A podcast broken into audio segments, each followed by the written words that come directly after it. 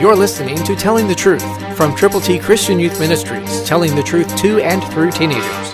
Here is Triple T founder and president George Dooms. Believe on the Lord Jesus Christ. Remember, O Lord, your tender mercies and your loving kindnesses, for they have been from of old. Psalm 25, 6, New King James Version. Will you make that your prayer? Join me as we ask God to show us what he wants us to know, to understand his mercies, his grace, his loving kindness, his righteousness, and to know that these have existed from the time the world was created. God did it, and he did it for you and for me, and he wants us to share his story, his plan of salvation, and the way of redemption with those who need to know.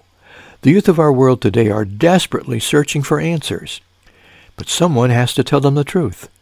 Will you join me in being one to do precisely that?